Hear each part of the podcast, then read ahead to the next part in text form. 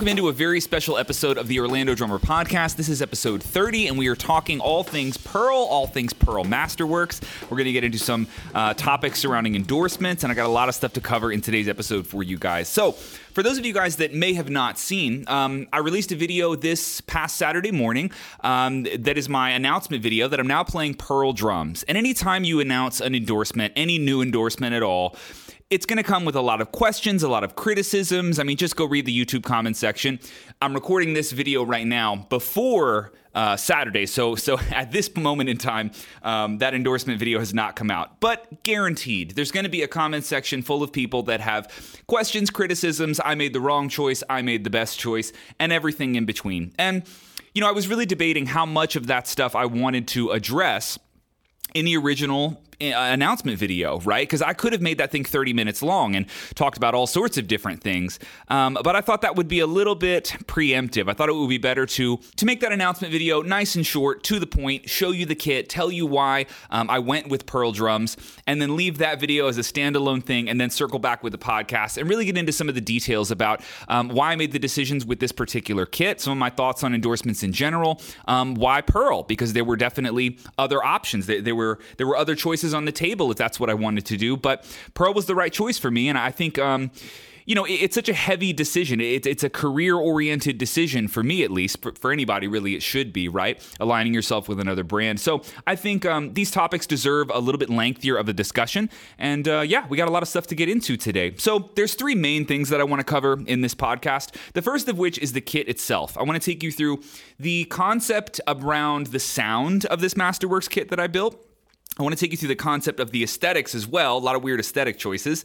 Um, you know, go through the sizes and just sort of what was my idea when I conceptualized and had this drum set built. I got a lot of stuff I could talk about there, but um, I made some weird choices. So I think uh, I, I owe you guys an explanation for some of those more odd choices. The second thing I want to talk about is just endorsements in general. You know, I've talked a lot about endorsements over the last 10 years online. Maybe not the full 10 years I've been making drum videos online, but for a very long time I've been discussing the concept of endorsements because it's so deeply misunderstood by a lot of younger drummers. I remember being that drummer when I was 14, 15, 16 years old, even up to 18 or 19, my concept of what an endorsement was was completely wrong. So I have a lot of empathy for younger drummers now um, who say, I don't know, let's just say ridiculous things in the comment section about what an endorsement is or what it should be. Uh, people get this this whole concept of endorsements wrong all the time. So I thought it would be um, worth my time to sort of distill everything that I've talked about online for the last several years um, into this simple concept, and that is that there are three things that I look for in an endorsement.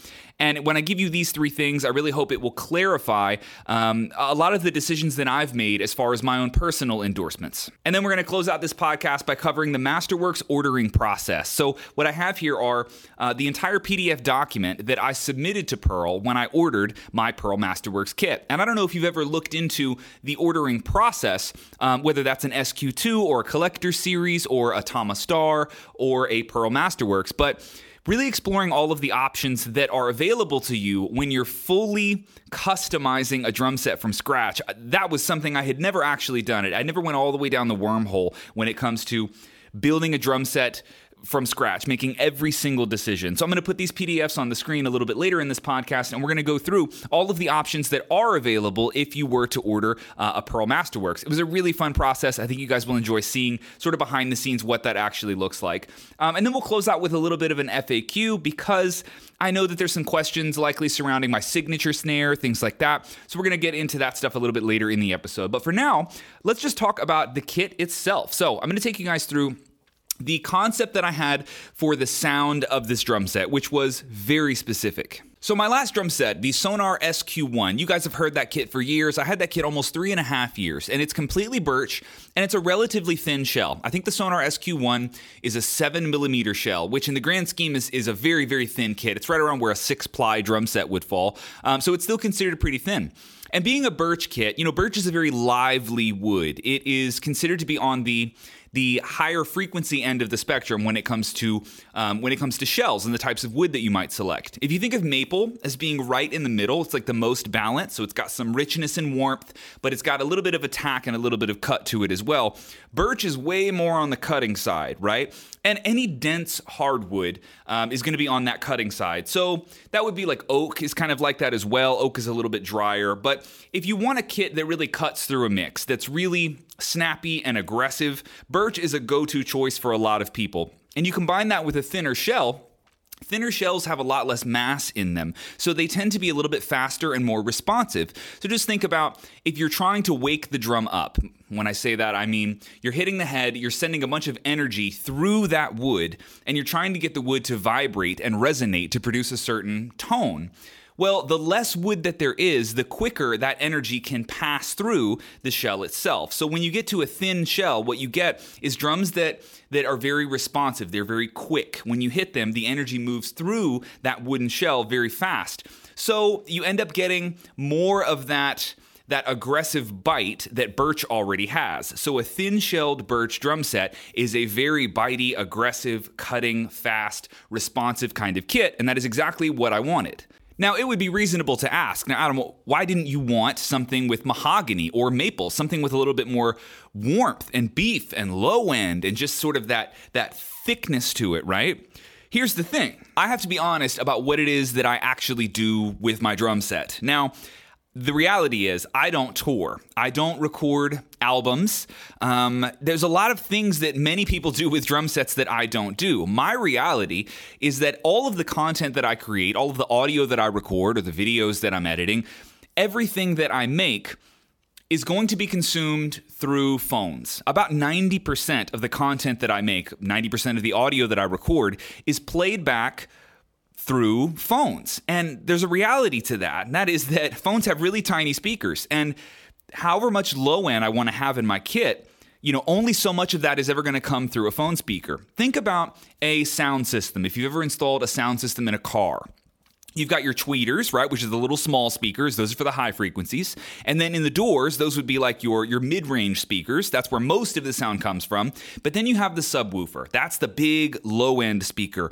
And there's a reason that the lowest frequencies are played through the biggest speaker. That's because that's how audio works, right? So the bigger the speaker, the lower of a frequency that that speaker can produce.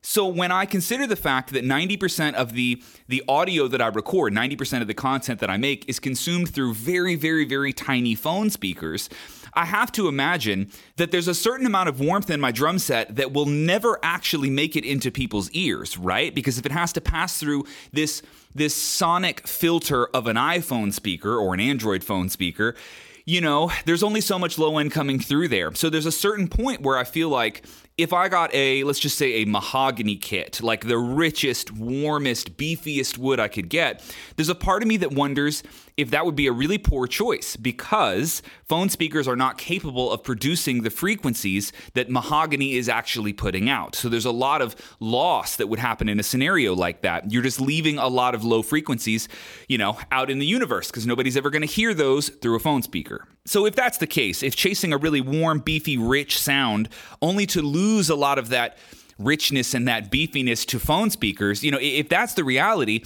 for me, it always has made more sense to go with a kit that is more cutting, aggressive, and sort of favors that higher frequency range in hopes that more of the actual tone of the drum is going to make it through that phone speaker and into your ears. Now, of course, I recognize this does not apply to everyone. If you were, you know, recording a really high-end album, let's just say a rock album, I don't know that I would pick a drum set like this one behind me. I don't know that I would pick an entirely birch kit. I would want some mahogany. I would want some maple. I'd want more of a balance, more of a richness, uh, because the quality of that album matters a lot, and it's not going to be listened to exclusively through phone speakers. It'll be played through car speakers. It'll be played on people's home stereos. But when it comes to YouTube content, online education content, like the stuff on my website, that's mostly going to be iPads, phones, or small little earbuds, things like that. And so, in a way, you know, a lot of you guys are going to really hate this. It sounds really corny. To me, this is a social media drum set. That's kind of how I look at it. It is optimized um, to be recorded and played back through small speakers. I really think that's how this kit sounds best. So, as far as the sound concept of the kit, that's kind of what I had in mind uh, when I was building this very thin, very birchy drum set. Now, for aesthetics, this one was actually really easy for me. I always knew that I wanted a natural wood grain kit. I've known that for many, many years. Now, the thing is, most of the time, your production line kits, which are kits that are mass produced, they do not have infinite or limitless options when it comes to the finishes. You know, most kits like that are not offered in wood grain finishes. I don't think wood grain finishes are that popular for some reason, so they tend to be sort of restricted to the highest end fully custom kits, but I've always loved the look at them. I actually have a guitar sitting right behind this camera um, that's a natural wood grain. I've always loved the way that guitar looked, um, and all of my natural wood snare drums. I've got a a Douglas fir snare drum, which is from Outlaw Drums, right over here. Uh, I actually just sold my Benny Greb signature snare drum, which was a beech wood. Um, those have always been my favorite, right? I always love the natural wood grain, so I knew I wanted to go with that. But there's something about the natural wood grain, uh, especially in that medium tone that black limba is. That's the color that I went with. It's it's matte natural black limba, and it's in this medium tone, so it's almost like a chestnut or a hickory. It's not a super uh, rich dark wood, and it's not very light. It's not like a honey blonde at all. It's right in the middle. And for me, it, it has this kind of vintage old school feel. But the reality is, this being a like what I'm nicknaming like a like a social media drum set, that is very very modern. I think the kit sounds extremely modern. So I wanted to have a modern touch, and that's why I went with all black nickel hardware. Now, black nickel is like, it's got such a unique look to it. It is not black. It's almost like a gunmetal that's been taken down a few shades darker than what you might think of with normal gunmetal. Now, the black nickel color, that certainly has its own modern, kind of that futuristic feel to it. But I also, one thing I went back and forth on for quite a while was what to do about the lugs. Because for sonic purposes, the smaller the lug, the more resonant the drum is going to be. When you have less metal or less of anything touching the shell of the drum, the you know the more resonant the drum is going to be, right? It's the same concept as mutes. If you have more stuff touching the top of the drum head, like um, SlapKlatz or uh, moon gels or whatever you use to to dampen your drum head, well, the less resonant that drum is going to be. But this also applies to the wood itself, the sides of the shells. So if you've got big giant lugs all over the shell, it's really going to limit um, the amount of resonance that that drum can have. So I had the option of going with either these swivel double tube lugs, which is what I went with, or the the single lugs, which are basically half the size of these. And man, I went back and forth for so, so long. To be honest, I just ended up favoring the aesthetics and I went with the tube lugs on this kit. Now, there's a part of me that that wonders what this kit would have sounded like if I went with the singles. Would it have sound better? Would it have resonated more? You know, maybe, probably it would have to a certain degree, but I just preferred the look of these these double tube lugs here, so that's what I went with. I also think that they look a lot more futuristic if I'm being honest and and they give this this kind of a sleek look to it that to me actually resembled the SQ1 a little bit more. Sonor always has those longer lugs, and, uh, and almost all drum companies offer some kind of longer looking tube lug like that. Maybe not DW, but um, I really like that look. It makes the kit feel modern. Um, I remember seeing Matt Halpern's Pearl kit actually. He had the the double tube lugs. It just has such a futuristic look to it. So for me, these are the three elements that sort of made the entire kit. It's the the vintage natural look of the matte natural black limba. Then it's the black nickel hardware on everything. This sort of deep, deep metallic tone has that nice futuristic feel. Um, and then sort of the modern vibe of those double tube lugs. Those three things in combination gave me this vintage modern look. Uh, and I could not be happier with the look of this drum set. I, I really go back and forth debating on if the kit looks better than it sounds, right? Like I can't decide which which of the two is the standout, the the sound or the aesthetics. But it's a beautiful, beautiful kit, man. I could not be happier with um with the build quality, attention to detail, it's truly, it's just pristine. And now let's talk sizes. I'm just going to take you through the entire kit and talk about each drum individually for a moment. So I went with 10 by 7 on my rack tom. That is the same size rack tom that I've had on um, my last kit, the, the SQ1, and if I'm not mistaken, the DW Performance Series that I had before that one. Same thing, 10 by 7. Um, I like a more shallow rack tom. It gives me a little bit more punch, a little bit less resonance, but the way that I play a rack tom and the way that I treat it, it's kind of similar to how I look at my left side crash in that I like having these options right in front of me that are a little bit faster, that don't have a ton of resonance, that don't that don't sing very long. So the same reason that I play a 19-inch extra dry thin crash on my left is the same reason I like a more shallow 10-inch rack tom right in front of me. I like the sound to get out of my way very quickly. So I stuck with a 10 by 7. Um, I'm still working on this rack tom, to be honest. It's one of the sounds of the kit in this first these first few recording sessions where I'm not totally happy um, with how I have it set up, but it's a matter of getting to know the kit, right? It's a matter of getting dialed in. Um, the heads, I really don't know which heads I'm going to stick with permanently on this drum set, so I just went with uh, what did I go with? An EC Resonant on the bottom and a UV2 on the top. And don't get me wrong, it sounds great. It sounds like a high end 10 by 7 rack tom, but I definitely have a little bit more work to do to get it dialed. Uh, now, surprisingly, the rack tom to the right of it, uh, the 12 by 8. That I'm actually very impressed with. And I know, of course, one of the questions I had to address in this podcast was why would I get a 12 inch rack tom? Because I have talked so much shit about 12 inch rack toms over the last several years.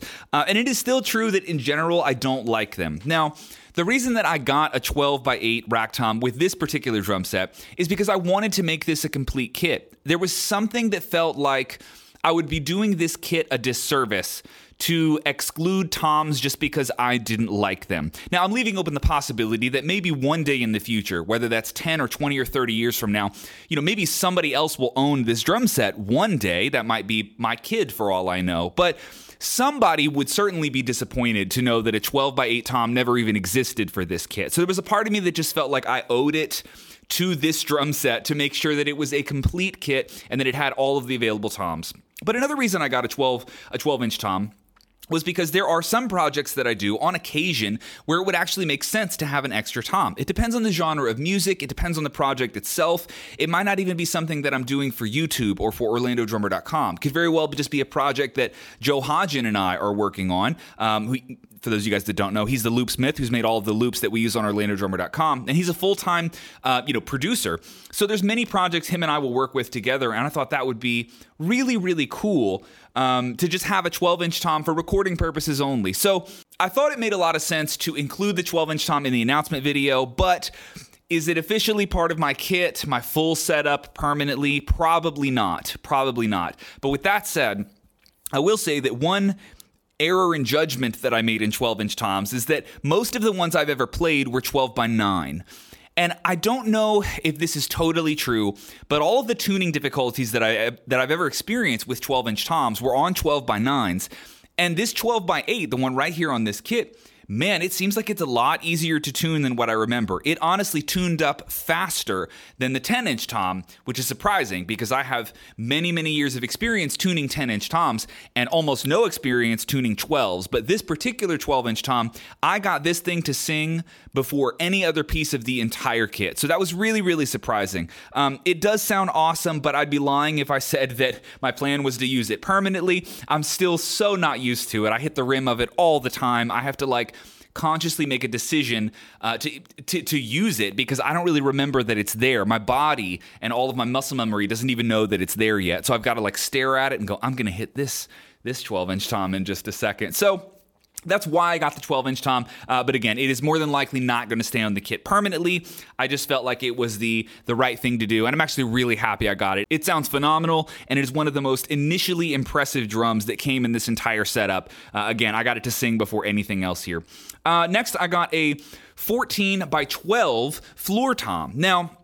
The floor tom on the SQ1, the one that I'm used to, is a 14 by 13. And I can tell you that that extra inch of depth is pretty noticeable. This floor tom on this kit does not sing quite as long as the 14 by 13 that I had in my last kit, but I didn't necessarily want a lot of sing. What I wanted um, was a bit more punch out of the the floor tom. So by shortening it an inch, making it a 14 by 12, which is still a relatively common floor tom size, I thought that what I would be doing uh, was sort of bringing out a, just a, a, touch more punch in the drum, and that's definitely what's happening here. Now, if you listen to that 14 inch floor tom in the original video that I posted uh, with this Pearl Masterworks kit, for me, it's not quite resonant enough, but I think that's a little bit more of a problem with the with the resonant head. And this is one of the unfortunate things about getting a brand new kit and then posting like a big announcement video with it. It's that I don't really know the kit that well yet. So I'm still experimenting with what resonant heads might sound best on a kit like this uh, and what batter heads as well. So I think it's a little bit of a head thing that I need to deal with, but overall, I'm really, really happy with the sound. It's such a responsive drum. It's so fast. It just wakes up so, so quickly. Uh, but I want to focus on getting just a little bit more resonance out of it because it's very, very short as it is now. And then the next tom I got uh, is a 15 by 13 inch floor tom. And this is a very weird decision. Um, I texted and talked with a lot of different buddies of mine about whether or not I was going to get a 15 inch floor tom or a 16 inch floor tom. And undoubtedly, the 16 inch floor tom would have made a little bit more sense just because of the, the spacing increments of the toms 10, 12, 14, and then 16. But that last 16, I decided finally to cut it an inch short and go with the 15. Now, the real reason I did this was not for sound. It was not an audio decision at all. It was more of a feel decision because the response of a 14 inch floor tom right next to your snare, that's something that I grew really, really accustomed to. When I had my DW Collector series back in the day, I played a 10, uh, um, a 10 inch rack tom and a 16 inch floor tom.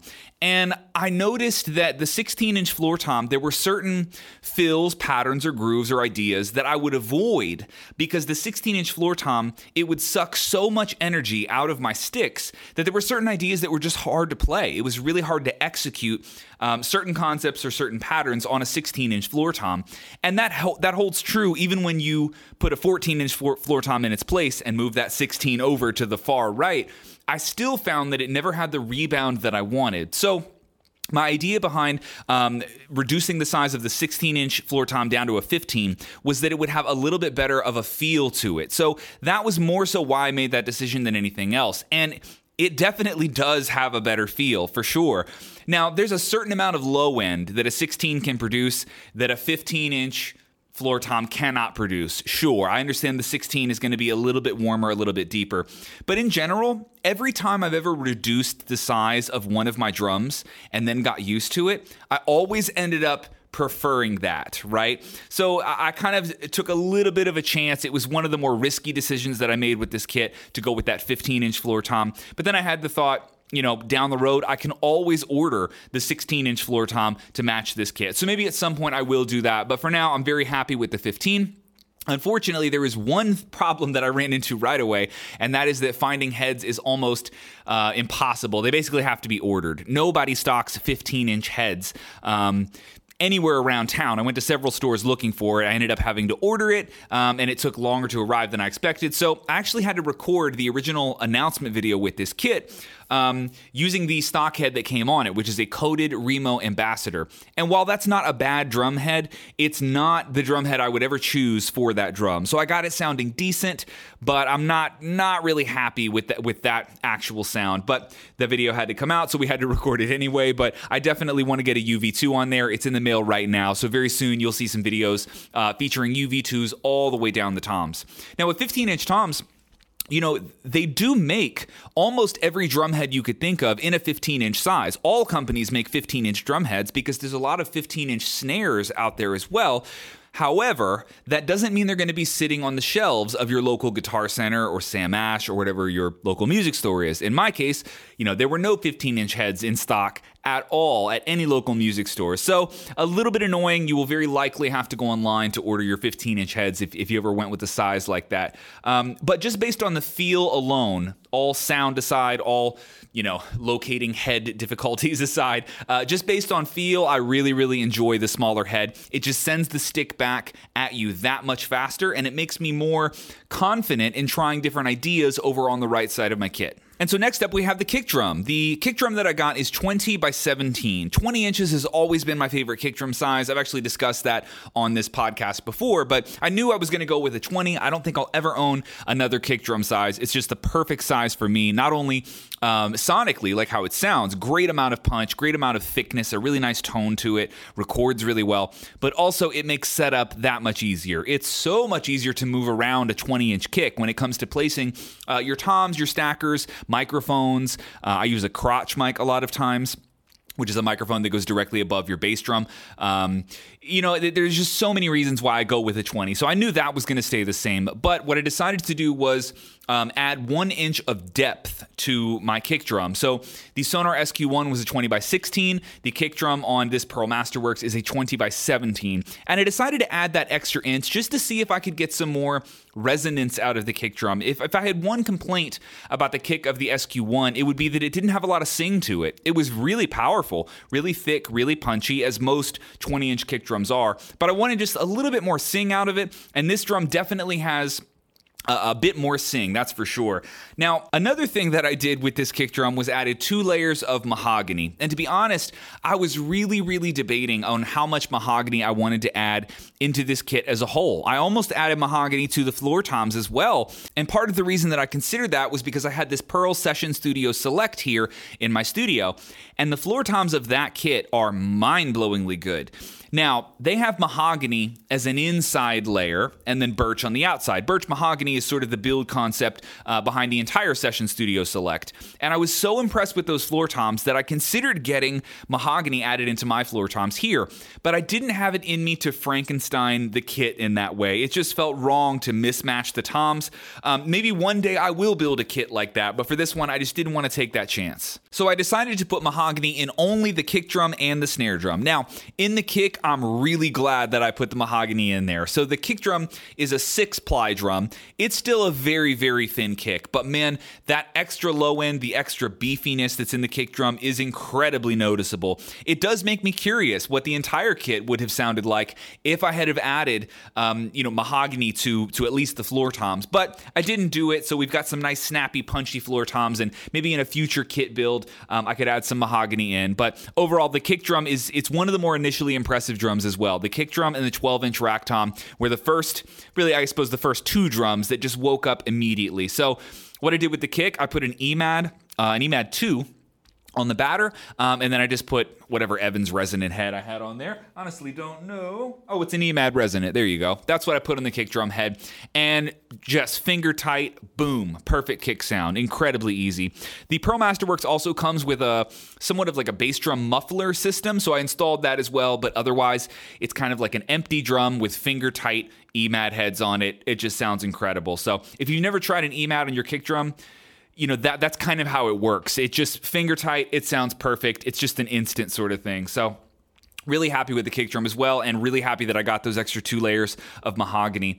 Um, now, I got the same thing on the snare drum. Snare drum is 13 by 6, um, and I also got two layers of mahogany added to that. So both the kick and the snare are 6 ply.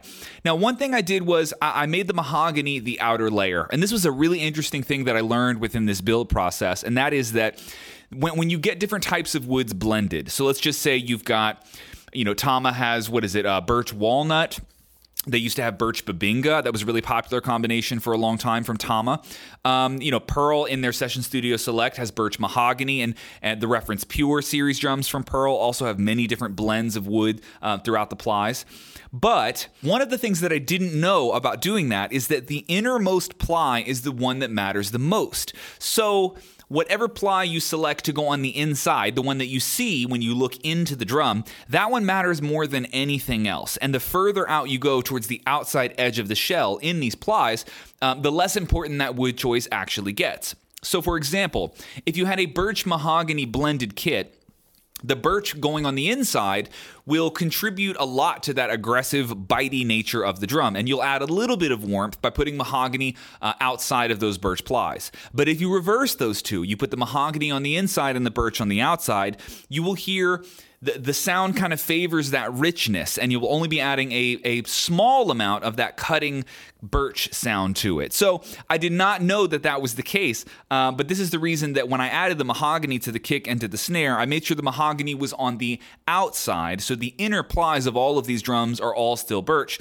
So even with the mahogany added to the kick and the snare, the predominant sound that you hear is still that birch sound. Uh, it's just got a little bit of warmth sort of coming up the back end. At least that's how I perceive the kick and the snare on this particular kit. And I think this helps create a little bit more of a cohesive sound where the entire kit still sounds and feels like a birch kit it's just got a little bit more umph in the spots that matter, which for me were kick and snare. Now, the reason that I went with a 13 by 6 snare drum is because I wanted something, honestly, that was not at all similar to my signature snare drum. We're going to talk about that a little bit later, but my signature snare drum, it's made out of Jarrah. It's one of the most dense, cutting hardwoods that you could ever make a drum out of. And that drum has no shortage of high end. It's just a snappy little firecracker of a snare drum. And so I wanted something that did not sound like that at all. So I actually got this this six ply snare drum with mahogany added because I wanted it a little bit warmer. I got it um, a touch deeper than I would normally get. I really, really like around five inches for snare depth, but I got this one at six inches because I wanted a little bit more of the potential for low end. And then I added mahogany for the same reason. I also outfitted the the 13 by 6 Pearl Masterwork snare with an Evans HD dry. And I always describe that head as a little bit on the warmer side, or at least when you tune it low and you want a drum to have some beefy, punchy low end to it, the HD dry seems to work really well for that. So my thought was if I ever wanted a snare that was a good alternative to my signature snare, my, my Jarrah 12 by 5 signature snare, that a 13 by 6 birch mahogany would be a pretty good option, especially when outfitted with an Evans HD dry. So I'm really happy with that snare. But I did tune it up higher for the Pearl announcement video because I just wanted to to demonstrate this kit um, in a fully cohesive form. I didn't want it to be all sorts of Frankenstein and mismatch. I just wanted to show exactly what it was that Pearl sent me and show the complete instrument as a whole. So you guys can hear it in the original video. I think that snare sounds awesome at a bunch of different tunings. Uh, but again, one of those drums I'm still getting to know. So hopefully I'll make some more videos with that one in the future and show you guys some different sounds that you can get out of a out of a really really awesome snare drum. All right, guys, so that is the drum set itself. Those are all of the sizes, it's the sound concept, the aesthetics.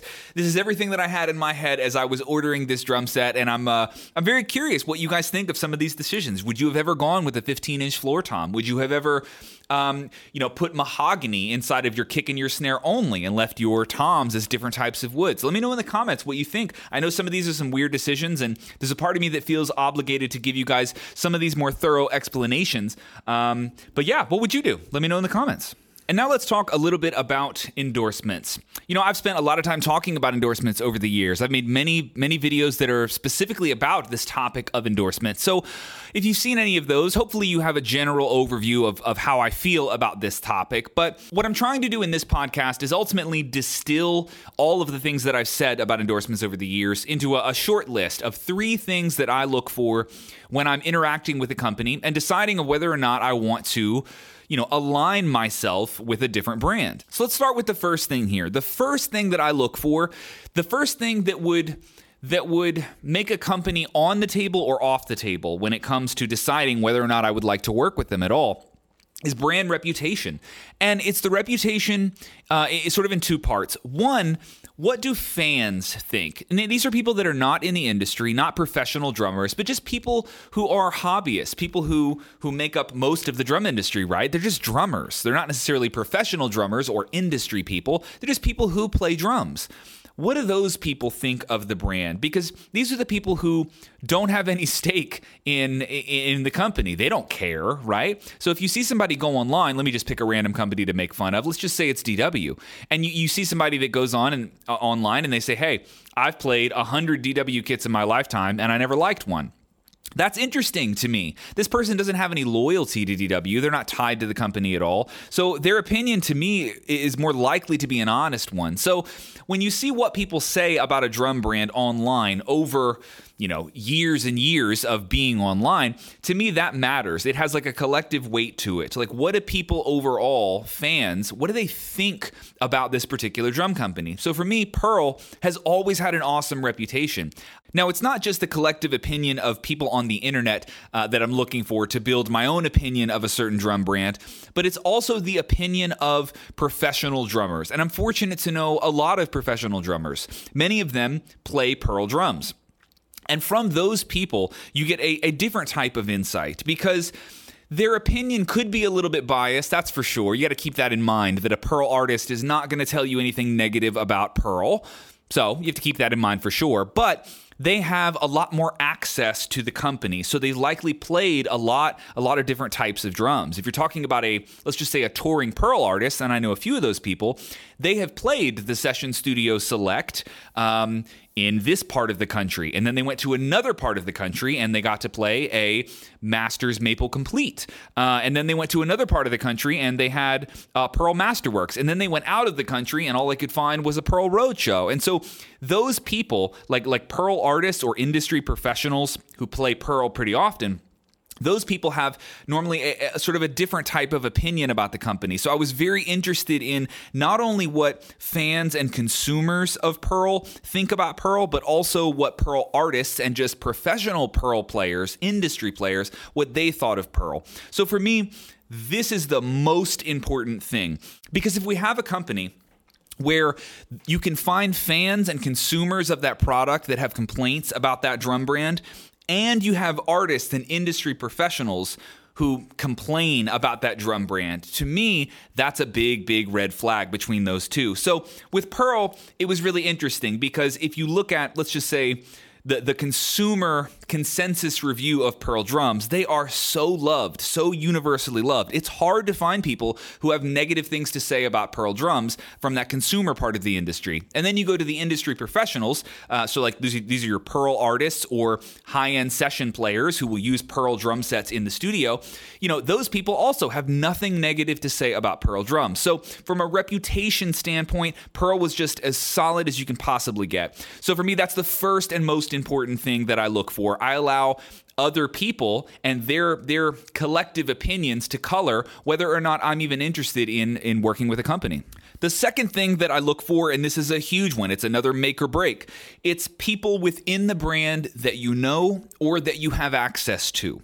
Now, there can be a company that's full of cool people, really, really kind, hardworking, honest people of integrity.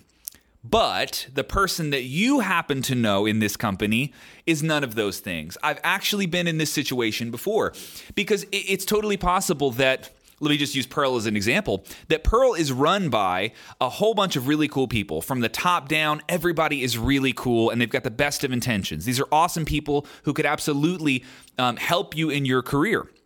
But the guy whose contact information you got at this particular company, let's just say it's Pearl, that guy might not be very good at his job. Maybe he's new. Maybe he's not very responsive. Maybe he isn't paying very much attention to you and what you have going on, and you're, you're kind of an afterthought, right?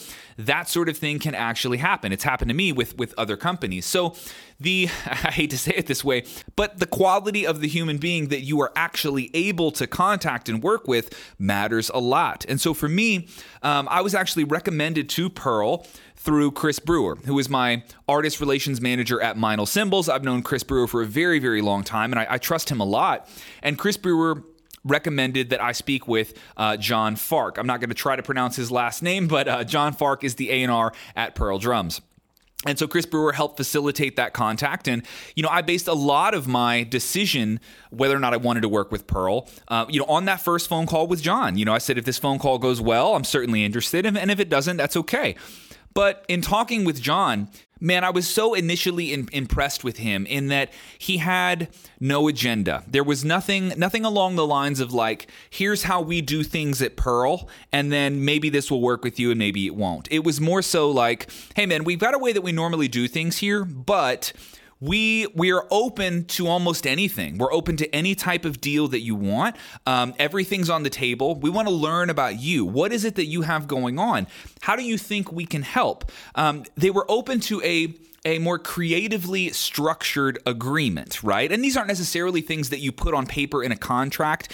It's really not that nerdy most of the time. It's a lot more casual, just sort of like give me give me the story. Give me the story of Orlando Drummer, and let's talk about uh, what we think Pearl can do. I cannot stress enough how rare that sort of openness is. It's way, way more common that a company would tell you, here's the deal, this is what we do with all of our artists, and if you want to hop on board, you can. That that's much more common of an offer. So the the willingness of John Fark of, of Pearl and Pearl Drums as a whole to cater to my own individuality was one of the biggest selling points for me. So this all falls under this category of like quality of the human that you're actually able to contact, right? Because John is my contact through Pearl. And while I have worked with a number of other people within Pearl, uh, especially in the ordering process of this Masterworks kit, my main guy is John. And if John wasn't a cool guy, if he wasn't um, representing Pearl in a way that made me feel comfortable, like him and Pearl as a whole were, were very open open to whatever kind of deal we wanted to do. If that wasn't the case, I wouldn't have been interested. But in that first phone call with John, we spoke for at least an hour. Um, and to be honest, it had been a very long time since I had felt that recognized and appreciated by a total stranger within the drum industry. So it was really, really cool talking with him. He's excellent at his job. Um, so shout out to Chris Brewer for making that connection, man. But uh, John Fark had a lot to do with with uh, my my initial comfort in beginning discussions with Pearl Drums. Now, the third thing that I'm looking for when I'm trying to decide if I'm going to work with the company or if I'm interested in taking on an endorsement is the quality of gear. And a valid criticism might be, you, know, why isn't that the first thing that you look for? Why isn't quality of gear the absolute most important thing and everything else would be secondary to that?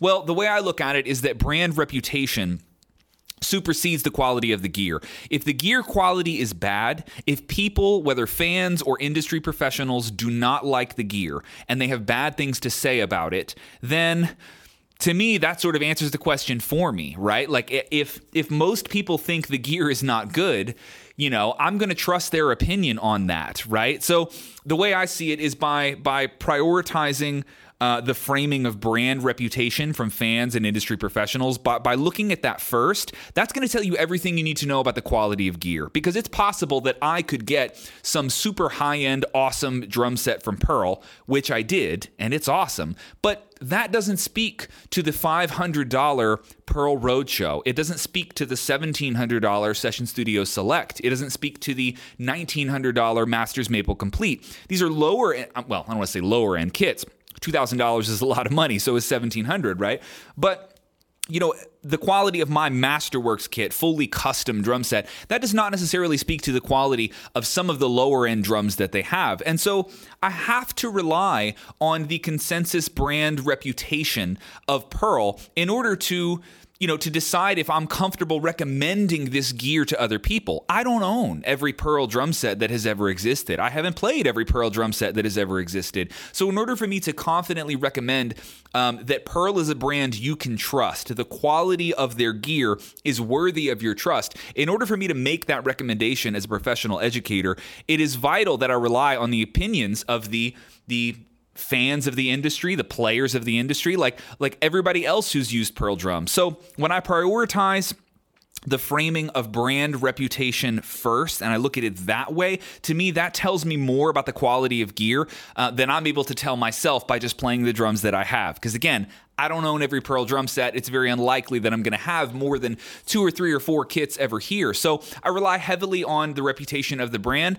And again, when it comes to Pearl, I, I, it's so uncommon that I, I hear anyone having anything negative to say about the brand. So, you know, man, to be honest, my experience aligns perfectly with that. I, I have never played a Pearl drum set that I disliked, but that is not true about every company. I have played, well, let's not do names, but I have played some high end drum sets from reputable companies, at least I thought they were reputable, And no, the drums do not sound good. I've gotten bad kick drums, bad floor toms um, from, not that I personally own, but that I've played before from other companies. That's a real thing that happens. And you hear stories like that sometimes uh, within the industry. But with Pearl, that has never been the case, just a stellar reputation. So between the reputation of the brand itself, which is phenomenal from both fans and from industry professionals, um, the people in the brand that I've actually worked with, so that would be mainly, um, mainly John Farr uh, Tom Storch is another one, but and working with those guys, uh, that's been all good. And then the quality of the gear itself, at least the gear that I have access to from Pearl,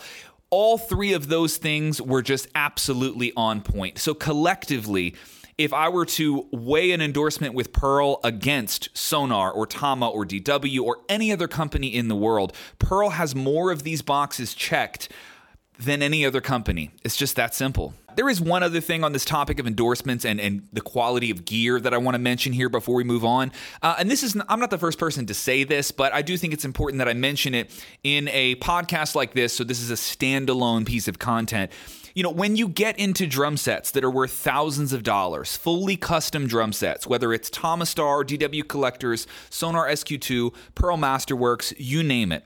When you get to that high of a level, Nobody is making bad drum sets. They're all absolutely incredible.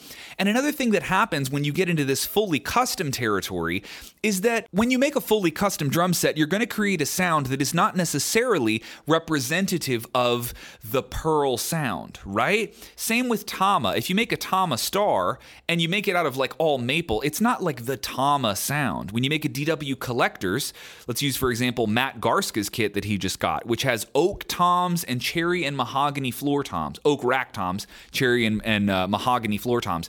That's not like the DW signature sound. It's an extremely unique high-end drum sound, but it's not necessarily like like married to the brand that is DW. DW is just the, the company that happened to make that kit this is kind of how I look at all these high end drums, right?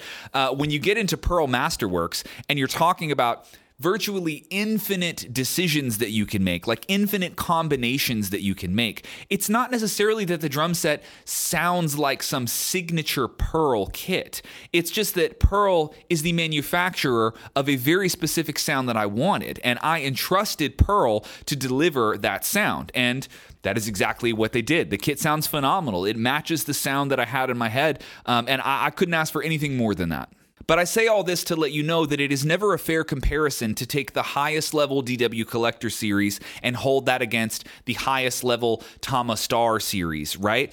They're different kits, and if they're fully customized, they're not even intended to, to, to sound the same. If anything, you should judge the quality of those kits based off of their highest end production line kits. So for me, that would be the SQ1 versus a Masters Maple Complete, for example, versus a DW Performance series. Those those are valid comparisons for sure because you are dealing with a somewhat of a, of a signature air quotes mass produced sound uh, from each one of those companies but once you go above that into the fully custom territory all bets are off. What the companies are doing in that fully custom territory is meeting the specific requests and the desires of their clients, right? When somebody orders a Pearl Masterworks, Pearl doesn't say, well, you know, I know you wanted six plies of mahogany plus two plies of birch, but that's not really going to sound like a pearl. That's not what they're going to say. They're going to say, yes, we can do that. If that's the kit you want, that's the kit that we'll make. So, hopefully this helps clarify like how you should think about these comparisons of these very very high end kits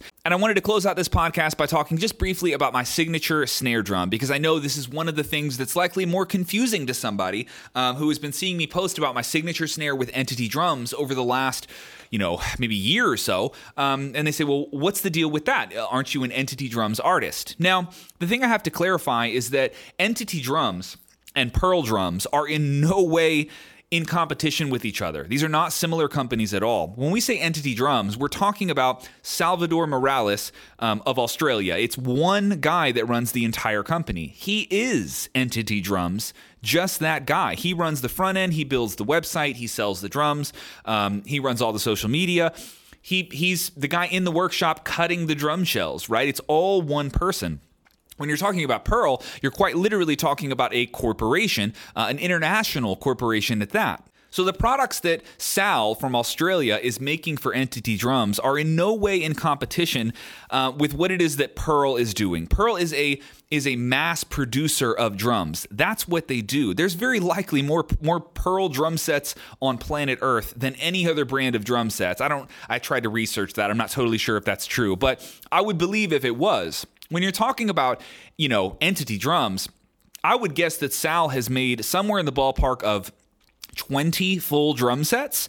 And I know that he's made about between 50 and 75 of the 12 by 5 Jarrah snare. So these guys are not in competition with each other at all. There is a 0% chance that Pearl Drums is going to get into the Jarrah 12 by 5 wooden hoop boutique snare game. They're not doing that at all. And in the same way, Entity Drums is not going to get into the mass production of $500 drum sets. That's not the market at all. Sal has always made very high end, very boutique, um, you know, kits and snare drums. And so in a, in a weird way, you have to understand that these companies, while they're both drum manufacturers, they're not even kind of the same thing. Now, I also want to mention that that I'm not the first person to have the boutique signature snare with a kit endorsement. This has actually been done before.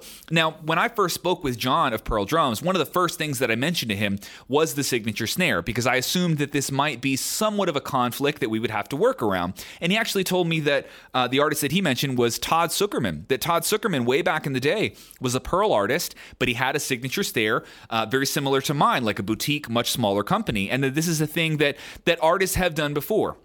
Is it common? No, it's not that common. Um, and I think the, the one reality of a situation like this is that I will very likely never have a signature snare with Pearl, and that is very understandable. I would never have an expectation um, that they would make me an offer like that, um, even at some point, you know, in the next few years. Th- that's definitely not going to happen. Um, and for me personally, I plan to continue to use my signature snare from Entity Drums with my Pearl Masterworks kit. The reason that I got the 13 by 6 birch mahogany snare um, with this Masterworks kit was it was just in that spirit of of ordering a complete cohesive drum set, just so I have the entire kit as its own standalone instrument. Uh, but more than likely, that snare will be used for either special projects or it will be used as a as like an alternative left side snare for me. Uh, but I do plan on continuing to use my 12 by 5 5 Jarrah snare. And as far as things with Pearl go, you know, it's it's not it, it's not a competing interest of theirs. Um, that, that's really how they look at it, and that's the reality. They're not making 12 by 5 Jarrah snares, and Sal of Entity Drums is not looking to to mass produce drums how Pearl does. So, two companies that happen to do the same thing, but that crossover is pretty minimal. Hopefully that explanation sort of makes sense um, as to why I would sign with a drum brand um, while within a year before that announcing that I have a signature snare drum. But hopefully that clarification makes sense. All right, so now what we're going to do is pull up the Pearl Masterworks order form. Um, it's just a PDF that I have here, and I'm going to take you guys through this entire thing. If you're watching on YouTube, uh, all of these will be on the screen as we're going through them. Uh, and if not, hopefully I will be able to be descriptive enough that my audio listeners can keep up. So, what I have up here first is the custom bass drum order form. Let's start on step one. In step one, you basically just specify the diameter and the depth of your kick drum. So you can put 20 by 17 as I did, or anything, 24 by 10, whatever kind of pancake weirdness you want to do. Uh, but 20 by 17 is what I put. I did ask about half sizes, and that is not an option that Pearl offers, just so you know. Um, I, would be skeptical if any company offered half sizes, but um, I was just curious, but they do not. So 20 by 17 is what I went went with. That is step one. Step two, you have to choose between a regular ply shell or a thin ply shell. Now, when we say thin ply shell, they're referring to the reference pure style. Um, I believe the reference pure style is in the ballpark of six millimeters. I'm not entirely sure. I didn't actually go down the wormhole on reference pure, but effectively you have two shell ply options here the regular ply or the thin ply, which is a reference pure style. Now, the reason I went with the regular ply, even though I got very thin shells, is because if you want a four ply shell with reinforcement rings, you actually have to go with the regular ply. So that's why I did that. That's actually how you get the thinnest shell possible from Pearl is you select the regular ply in step two. Now in step 3, you tell them how many plies you actually want of the kick drum in this case. Um, so for me, I went with six plies on this particular drum because I knew I was going to be adding mahogany. Now, in step four, it asks you what kind of wood you want for your bass drum, but this is assuming um, that you want everything in in one particular type of wood. So you can do all birch, all maple, or all African mahogany. Those are the three kick drum options that you have uh, from Pearl. But I had to skip this step because I was going with a blended shell. So in step five, this is where you you tell them exactly what kind of blended shell you might want.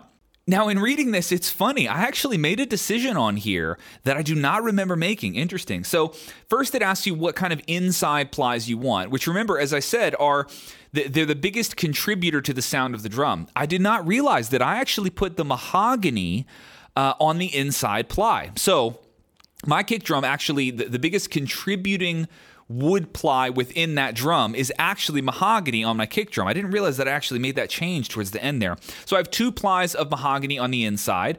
Um, you could also put maple, birch, gum, or they have some artisan plies as well. You could put um, black limba, curly maple, burl mahogany, bubinga. Uh, so I went with mahogany on the first two inside plies. One of the reasons that I actually remember I made that switch was because you can't see into the bass drum very often, right? Like, so it, it's uh, it's a little bit less visible. So I wasn't too worried about about the aesthetics, at least. Um, obviously, mahogany is a little bit darker of a wood. Um, then, when you get to this next section here in step five, it asks you for the middle plies. And again, you can put maple, birch, gum, or mahogany. And then outside plies, um, same sort of thing. So for me, I went the first two inside plies were mahogany, then two layers of birch in the middle, and then two layers of birch on the outside ply. So I'm still favoring birch uh, very heavily, but that biggest contributing ply, uh, mahogany, that one is on the inside in my kick drum. In step six, it asks you if you would want carbon or fiberglass layers applied to the drum shell. These are optional. If I'm not mistaken, it's just an aesthetic thing. I've actually seen the the carbon pearl kits. They look really, really cool. Um, but I was able to skip that step. In step seven, it asks you about the bearing edge. I went with a rounded 45 degree edge. And the reason I went with a rounded 45 is because in all of my research on bearing edges, a rounded 45 is how you get the truest tone out of the drum. Now, regular 45s, not rounded, or inner 45s or 60 degree bearing edges. They all have different sound profiles. And you should do the research to really decide um, if you have a preference there. But for me, I just wanted to get the most authentic, honest tone out of this drum set. So for me, that was a rounded 45. At least all of the research that I did told me that that was the right decision for this kit. So that's what I went with there. In step eight, it asks you to choose the hoop width of the bass drum. Uh, so you can just imagine the actual bass drum hoop, like when you change your, your bass drum head and you have the hoop that comes off. That can be either two inches or one and a half inches. I didn't really know functionally what the difference is between those two other than aesthetics. So I just went with a little bit thinner of one um, at 1.5 inches. In step nine of the bass drum order form, it's asking about uh, the air vents. So if you want them in the standard position or the golden ratio position, um, and the difference between those, you know, the golden ratio position is sort of like an it's an odd placement of the air vents on the drums and I went with this golden ratio positioning for my air vents across the entire kit. It's supposed to be sonically optimal as I understand it. Aesthetically, obviously it's a little weird to have your your air vents in sort of some weird places, but um, you know, I, I, didn't really think it was that weird of a decision to make, so I decided to give it a shot. Um, and I selected regular round die cast air vents, uh, matching my hardware color in the golden ratio position. So that's what I went with. I, I don't know that this is going to be the major contributing factor to really the sound or the look of the kit. Not that big of a decision to make, but I figured um, this golden ratio concept that there is a an optimal place to put the air vents on any drum. I thought that was pretty cool, and the idea that it was a little bit off center didn't bother me, so that's what I went with. In step 10, it's asking about the exterior finish, one of the more important choices, and you can pick between a standard finish, an artisan finish, a custom finish, or a finish match. The finish match is actually very cool. What it says here is that you can match existing Masterworks drums or kits. They can be finish matched by specifying the serial number from the drum kit in the space below, which is very, very cool. Because obviously they would they would photograph or perhaps even keep samples of the wood that they used and they would match it very very closely so i really like this because that's what i would select if I were to ever order that 16 inch floor tom to match this kit, I'd go with a finish match. Uh, but for me, uh, in this initial order form, I selected an artisan finish and I typed in Black Limba Natural. One thing I want to mention about Black Limba there are many artists. Todd Sucherman actually, um, he has Black Limba in in the I don't know the exact name of it, but it's like in a black fade. So there's a lot of different finishes of the black limba, but just so you know, the specific one I have is matte natural black limba. Uh, it's got much more of a raw look to it, and it's got no fade at all.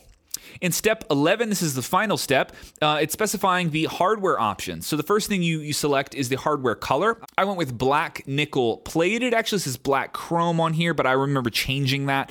Uh, so yeah, black nickel is what I went with. Up next, you select your lugs. The style that I went with was the STL 300. It's considered a reference pure style, but that's the, the uh, swivel double tube lug look. That's the STL 300. Then you select the bass drum claws. I went with a matching reference pure style it's called the CW 300. And then you select your spurs. I also went with same thing, the SP 300. That's the reference pure style. It can also be found in the reference series, the master series, Maple Reserve, etc. And each one of these order forms is kind of similar to this. I'll go ahead and put them on the screen now for my YouTube watchers uh, or listeners rather, but sort of the same thing. The options change as you get through the, the different specific drums. So, for example, in this snare drum order form that you guys can see now, you can um, select a lot of different options within the free floating snare drums versus a conventional snare drum. I went with conventional. So you can see some of the choices that I made here. Options for hoops, die cast versus fat tone versus super hoop 2. Um, a lot more lug options, that's for sure. Um, and then on the left side here, you can see all of the same decisions. You choose your size, you choose your ply you choose the orientation of your ply um, and then you go with you know your bearing edges air vents etc all kind of the same stuff. And as far as everything else goes it's all the same thing. So i'll put everything that i have on the screen here. There's no reason to go through all of these but i thought this was was really really cool to see this because if you were to print these forms out and go through and make your own decisions, you'll get hung up in a lot of spots. Like, nobody ever asked me if I would prefer die cast, fat tone, or super hoops. Like, okay, well, that's an hour of your time to go research the differences between those three hoops and understand exactly what it is that you're ordering. Same with, with you know, um, just the plies of wood. I could tell you a lot about the difference between maple and birch and mahogany, but what about gum? What about black limba? What about you know, what about combinations of those? What about the orientation? Like what order they actually go in? So as you go through an order process like this, it was interesting. It it forced me to learn a lot more about drums than I anticipated. And this is coming from someone who's, you know, been in the drum industry full time for over 10 years. So um, this was a really, really fun process. I learned a ton and I thought you guys would enjoy seeing these order forms. There's so much cool stuff on here. Uh, and again, it just forced me to learn a ton of cool stuff. Okay, that is all I have for you guys in this episode. I hope you enjoyed it. This was certainly a deep dive on all things Pearl, all things endorsements, uh, on the Masterworks ordering process. I hope you guys got a lot out of this. If you have any questions at all about endorsements in general, about um, about my specific kit, about Pearl Masterworks, I will do my best to answer any and all of them. So please drop them in the comments below. Thank you guys so much for spending the time with me today. I really appreciate it. Adam here, the Orlando Drummer, and I will see you in the next episode of the Orlando Drummer Podcast. Take care, guys. Bye.